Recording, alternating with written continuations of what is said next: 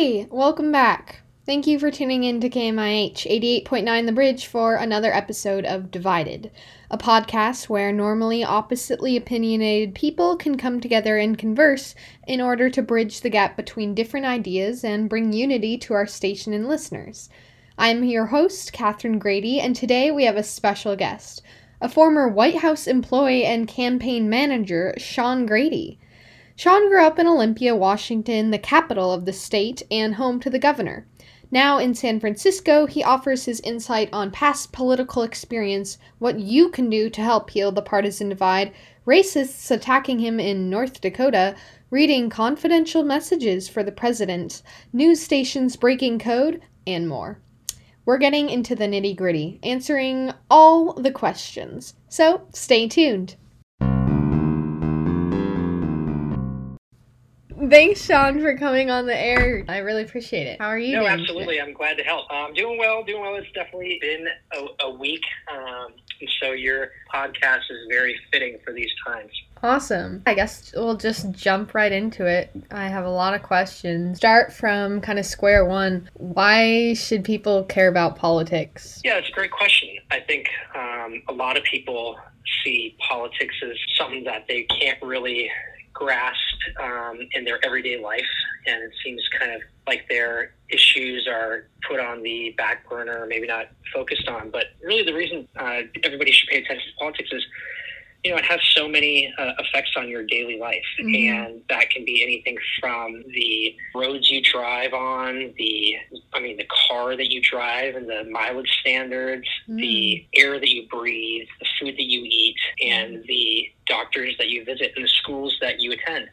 And I think you know, once people realize how much of an effect they have, specifically on their local elections, um, and how that can alter their daily life for the better. I I think people then will, you know, recognize the need to stay engaged and, and you know, activate others and, and participate in the democratic process. I think that's really important, and I think not many people really r- realize it comes down to even the air that you breathe. Exactly. And we'll get into elections later, but I'm glad you brought up local elections because I see a lot of signs for that kind of thing and don't really know what it's about, but it's Yeah. Still really significant. So, what is your job now exactly?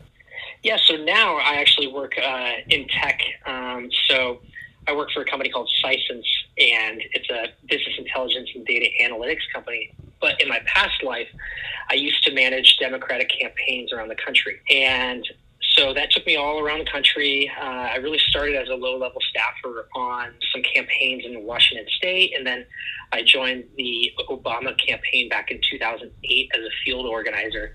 And I would say on that campaign, that's really how I got to understand politics, not just at the national level and not just at the local level, but really at a human to human level, because I was in an area of the country that is completely different in the Mm. middle of nowhere. And so that then made me uh, want to get into managerial side of campaigns. And then I worked in California, Washington, and Pennsylvania. And I then worked in a little bit of political tech.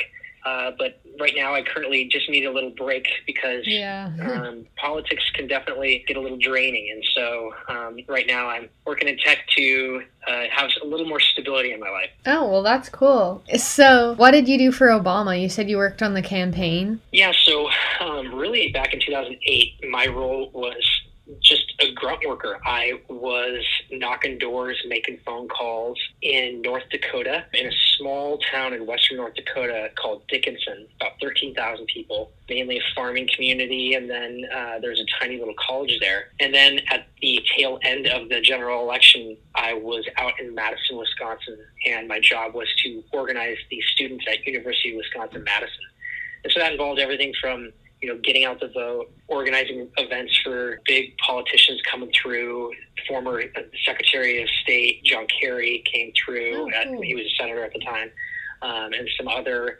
Uh, you know, surrogates like actors, musicians, and stuff like that. Yeah, cool. so that was really, really cool. And then I, you know, actually went and worked for Obama at the White House for about four and a half years.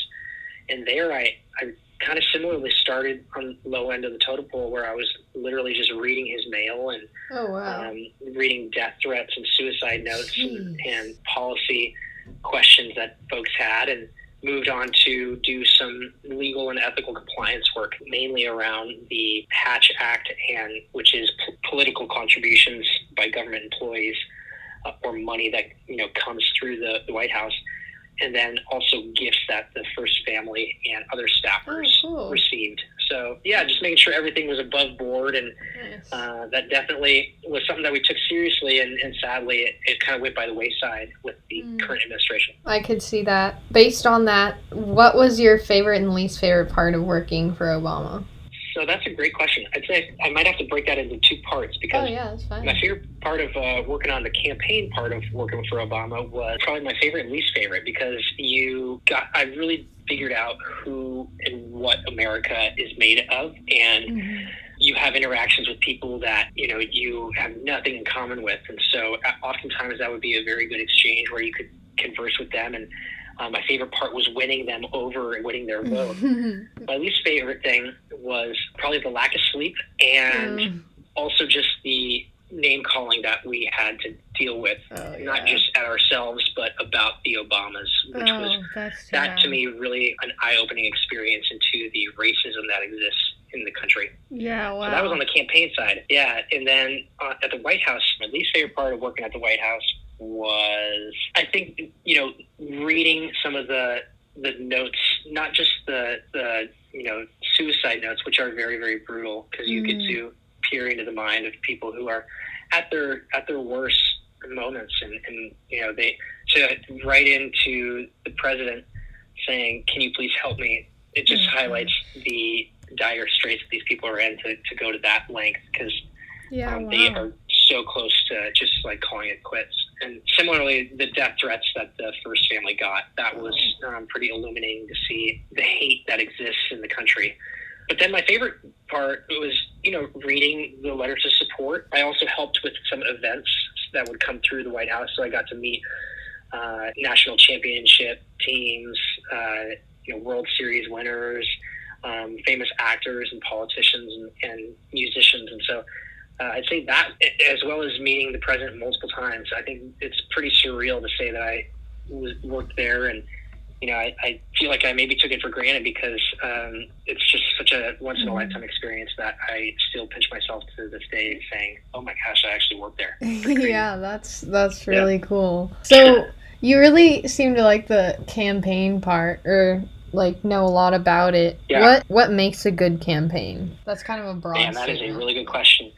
I think for any, like any job or any anything in life, really, if you're going to follow someone, you have to have good leadership from the candidate. And I think what makes a good campaign is the inspiration that you get. And, and you know, you mentioned that I, I know campaigns pretty well, and I think I actually like at times campaign life better than I liked government life because there's that idealism that you have when you're on the ground saying that you're going to work for change. And so a campaign really needs, it starts at the top, and that's a really forward thinking, inspiring leader who is hardworking and uh, cares deeply about their staff and, and you know, the job at, hand, Mhm. uh, as well as it needs a lot of good, it needs a good manager and it needs people who are in it for the right reasons.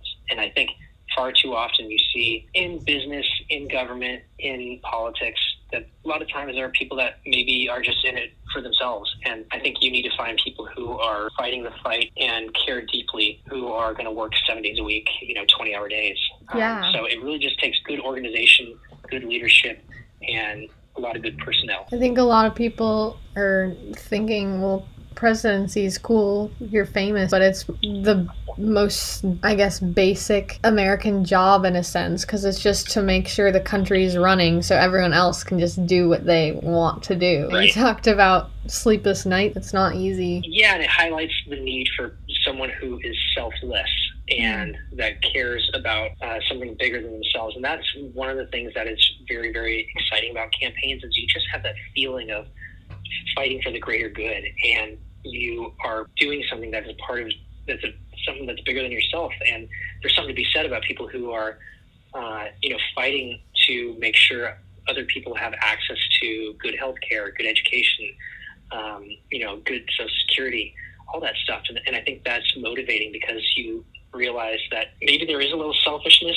in that altruism of fighting for other people, but it's something that is definitely very motivating when you're around a lot of people who are uh, working for the same cause. It's, it's kind of invigorating. Yeah, I've experienced that in my volunteer work, and I think exactly. that's really important to highlight. So, w- with all this talk about unity, what do you think is the biggest cause of the divide right now? I mean, that is really the question of our time. Um, you know, I've worked in Democratic campaigns, and so I'm so used to the Democrat versus Republican kind of mantle that you're used to running, which is, you know, policy positions versus policy positions, candidate versus candidate. But what we're seeing now is reality versus fiction, mm-hmm. disinformation versus fact.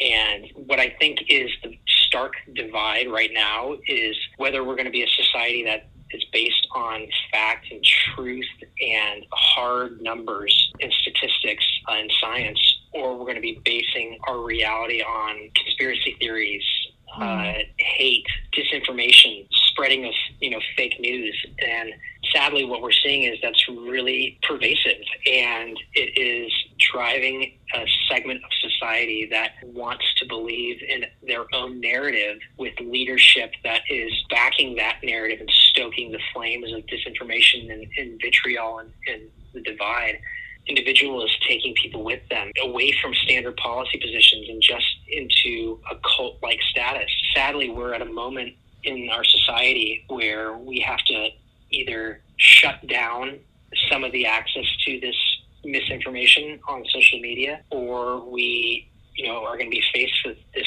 crisis for the foreseeable future. Wow. It's definitely important. Everyone should care about it. Kind of with my first question, a lot of people can just think, oh, I mean, it's just in the White House, but that's not true. It affects everything. Yeah. You said something about social media. How do we, as just average citizens, lessen the divide? It really comes down to tough conversations with loved ones and all of us getting literate in what media we consume. And I think engaging in people in a compassionate manner of conversation.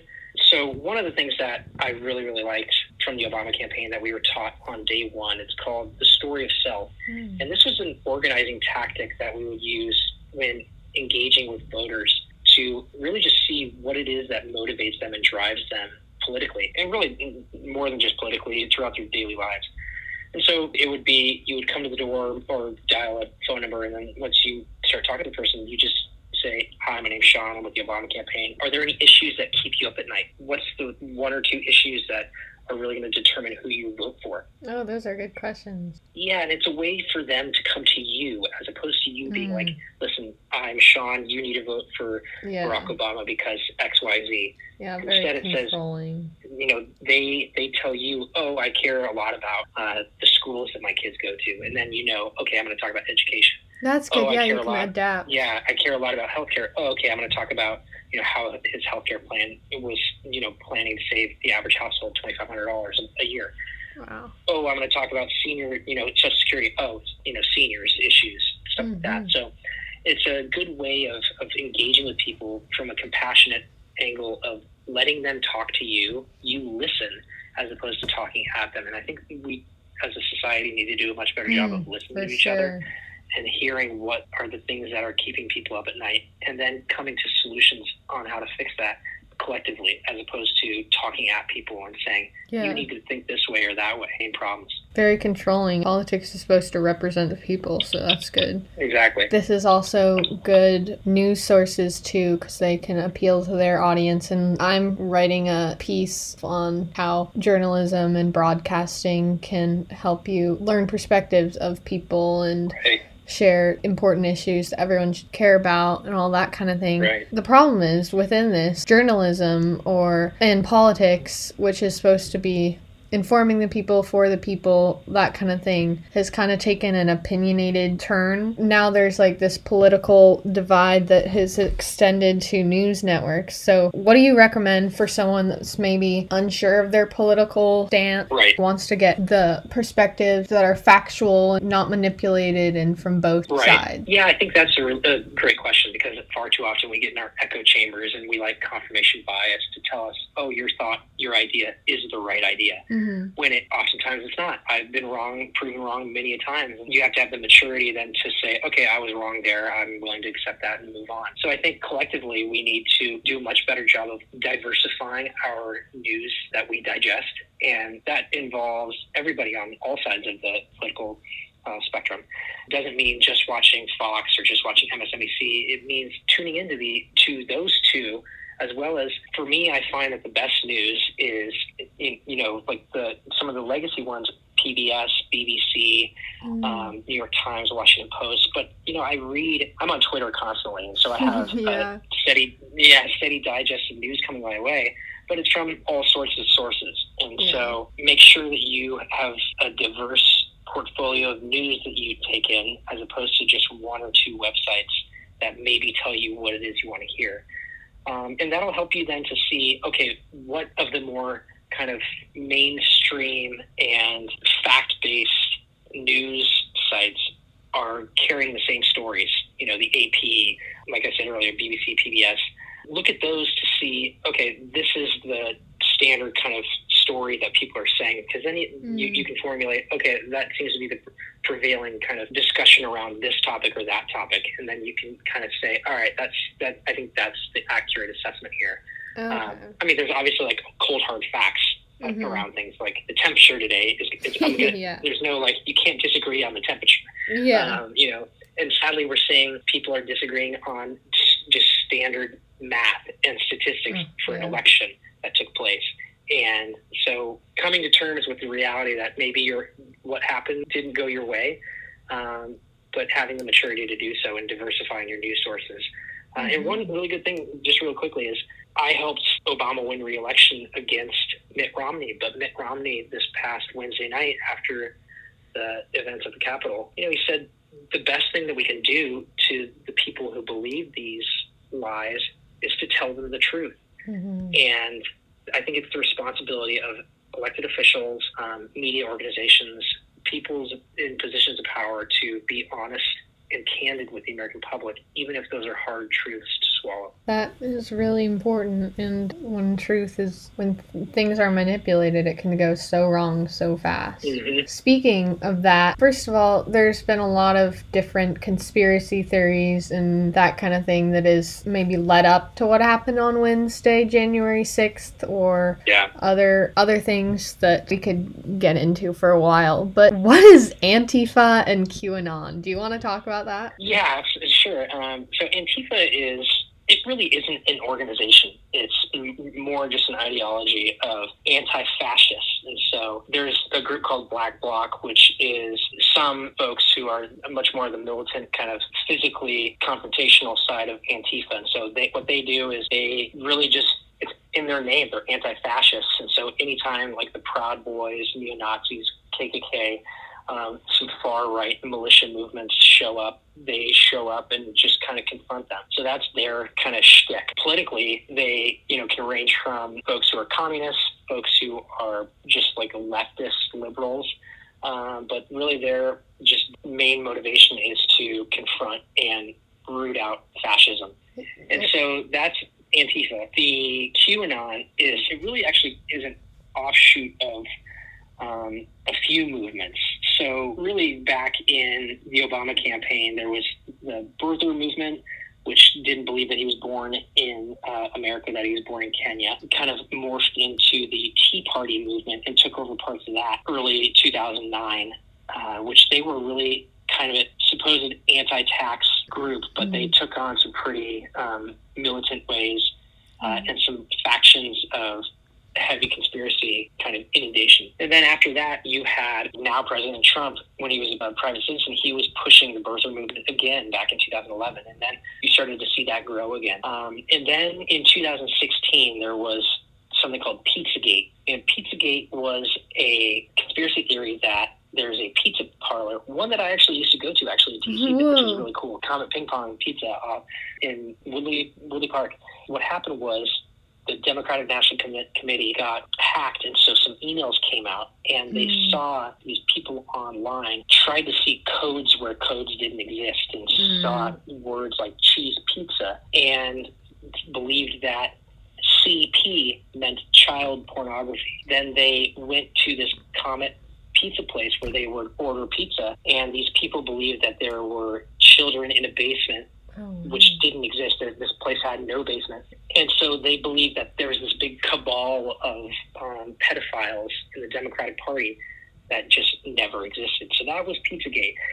Then you started to see once Trump got elected, and Trump was kind of dealing with some fallout around um, Russian hacking and um, coordinated efforts by Russia in his campaign to deceive voters around certain issues, some of which were Pizzagate. But they then created this, once Trump was kind of dealing with some of the fallout, and you saw some of his folks getting indicted and arrested, Mhm. there was a group that was formed kind of after Pizzagate. They believed that this person in higher up in government um, with high up security clearance named Q was Hmm. dropping these clues about what is actually going on behind the scenes and that Trump and Robert Mueller were actually working together to help root out Democrats in Hollywood and all these other elites, Bill Gates and so on and so forth, who were helping run a child sex ring globally. Does this Q so- person even exist? Sorry. Does the Q person even exist? Yeah. No, no. But people believe it does.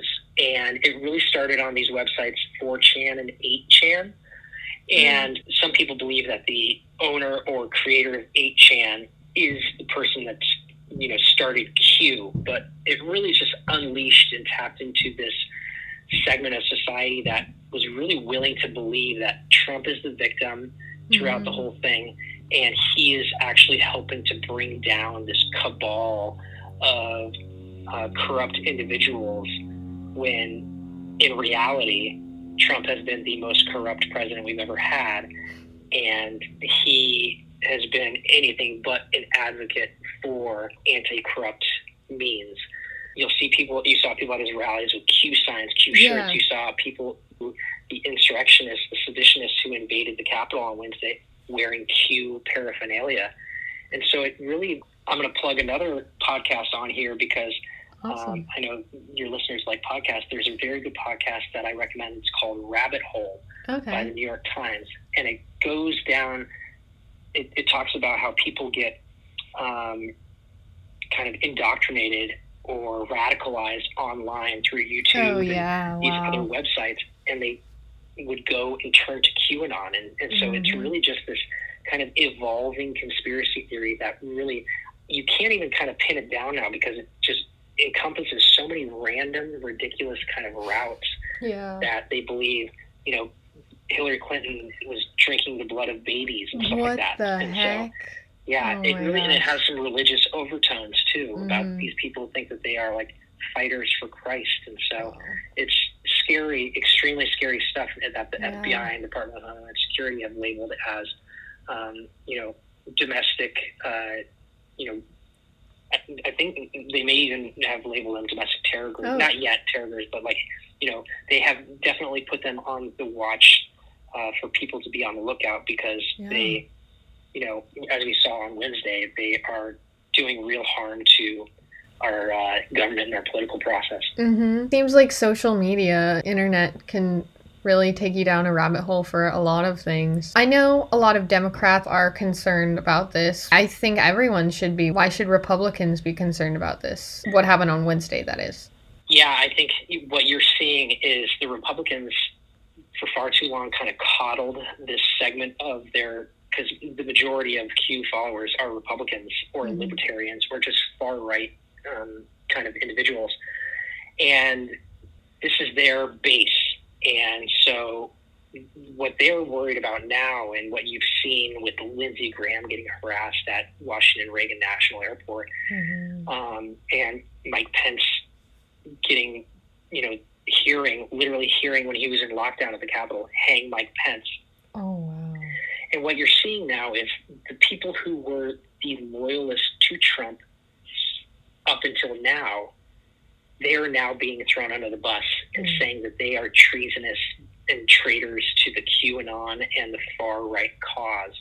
And so for them, what they're deathly afraid of, and I say that seriously, is you know, getting death threats, worrying about their family. There was a report that, you know, some of the 130 or 140 members of Congress who voted to challenge the uh, election last Wednesday only did so because they are worried for their family. And so mm. they need to be worried about this because, you know, this isn't just, uh, as I said earlier, a Democrat versus Republican thing. This is a, a fact versus fiction thing. Yeah. And a, and a reality versus just like an alternate universe. And so for them, they have to worry because these are the people that they deal with on a day to day basis. And so in order to one re- win re-election, but two just to stay safe, they have to deal with this stuff um, in a matter of containing it and stopping the spread. And unfortunately, it looks to be spreading like a wildfire. Yeah. Wow. Jeez. Our nation's pretty screwed right now. I think we can all agree on that one. Yeah, it's not good. Yeah, and it seems like we're reliving a lot of historical patterns. Have you or people you know been referencing or inspired by other governmental structures that aren't experiencing this chaos? What are other countries doing well that we you think should do? Uh, or if they've recovered from some sort of civil thing like this, how do you eh, have any answer for that? I know that's like a broad question.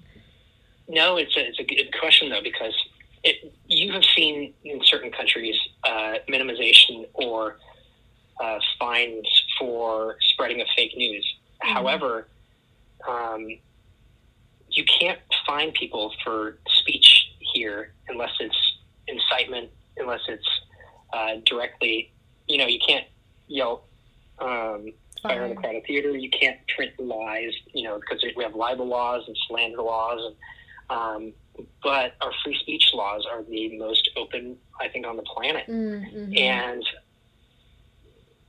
what we need, though, is for private companies that run these social media accounts, and we've seen that over the last week, is to really root out the problem of uh, misinformation, disinformation, and uh, you know this violent hate rhetoric um, that's spreading so far and wide. And, and you know, you open your phone up and you have access to the planet and yeah. you can understand what somebody else is saying across, you know, in Manila. You can hmm. talk to someone, you know, in Uganda in, in right now and, and get real time answers. But what I think you are seeing from other countries that they're doing effectively is just handling the fake news epidemic uh, with better tools which means to kind of crack down on some of the social media, um, uh, just kind of leeway that they get. Um, but what you're seeing now is Twitter, Facebook, Instagram, they've realized that this is a problem that has gotten out of control and yeah. they now have to handle it. And so that's why they've been kicking off so many people from these websites. Yeah. But, you know, when you look at what other governments do better than us, I do think that having a parliamentary system is a far better representation of the electorate. You know, most just a lot of people don't feel like their opinions and, and voices are being heard because we have a two-party system, and you know, I'm not advocating one way or the other yeah. or for you know 30 parties, but I do think we just need more voices that reflect you know the majority of views. You know, more views uh, and, and that will, in the long run, be beneficial for us. Yeah, I mean, I think but, that's kind of the point, and it's gotten too far away from that. Yeah, yeah. But I think, you know, I'm an eternal optimist, and so I do hmm. believe mm-hmm. that we will be okay at some point, and we're seeing companies act swiftly given what happened last week, and, and government officials, you know, holding feet to the fire on some, some folks. And so I'm always going to be an optimist that we can fix this, but it does take people staying engaged, voting, um, knocking on doors, making phone calls, um, and just making sure that we're getting the government that we deserve. Wow. What about the people like me or people that aren't meeting the qualifications yet that can't vote yet? Um, how I mean, are they? Yeah, how do they get their ideas shared?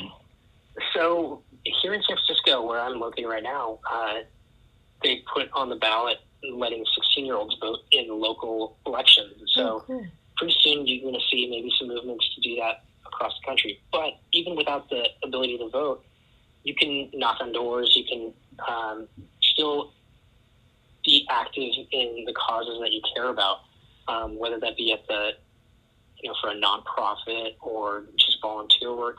But you can volunteer on campaigns. You can um, really just help in a kind of array of ways to stay active, organize your friends on you know through social media, spread accurate information. Mm-hmm. So you can play a part too. Awesome. I think I've been doing some of that, and it's hard Absolutely, during COVID, yeah. but that's awesome. This podcast is a testament to that. Local elections. I'm glad you touched on that because it's not just the presidential ones that matter. Yeah, exactly. They they dominate the media landscape, but what you'll find is your day to day life is much more affected by the city council member that you elect, the mm-hmm. um, county council rep you have, the fire district, you know, individual who's in charge of the water commission, all those things. Those hmm. are directly related to your well-being, and you're going to have interaction with that far more than you're going to have interaction with, uh, you know, the federal government. Yeah, yeah, that's like two thousand miles away. What would you say your final message is for someone listening in today? What's your advice? I think my advice, you know, just given the name of the podcast, divided, right? Mm-hmm. So now is a moment to really for all of us to take a look in the mirror and say, what are we doing to bring people together, and how am I, you know, helping out my community and my country? And if that means, you know, diving into new news sources, learning more about issues before we talk about them, um, having hard conversations with family, compassionate conversations. Um, you know, I think it's just we need to do our part to stay educated and to spread good information to as many people as we can and to have conversations listen to people. What are the concerns that they have? What are the problems that they go through on a day-to-day basis before we just you know talk at them? And so yeah. um, have open and honest conversations. You know one of the things that i always hate hearing is when people say we don't talk religion and politics mm. but that's how you best get to know people. That's how you know them at their core. Mm-hmm. And that means having constructive conversations around these tough issues and seeing each other as humans and not just our enemies. That's a really good way to put it. Thanks, Sean. Well, that's awesome. I've kept you pretty long, but I've learned a lot just being your interviewer, and I hope someone listening in feels the same way. So, thanks so much for letting me spend some time with you today. Absolutely. I'm glad I was able to help, and um, thank you for the project that you're doing. And I know this is a uh, for a good cause, and so hopefully, you know, when people listen to this, they can uh, bridge the divide a little bit. Awesome. Yeah, thank you. Thank you for tuning in to another episode of Divided. I'm your host, Catherine Grady, here on KMIH 889 The Bridge. You can find us on Spotify, Apple Podcasts, iHeartRadio, and many other platforms the Transistor website features. You can also visit the KMIH station at 889thebridge.org. Don't forget to subscribe, rate, and review this podcast. It really helps us stay in the charts, and then we can gain feedback from from what you guys like and dislike and adapt our episodes accordingly. Have a wonderful day, and I'll be back here again soon with another exciting episode. I have many in the works that I think you guys will be excited about. I'm Catherine Grady, and this is Divided. Hopefully, a little less so. Take care. This is Divided.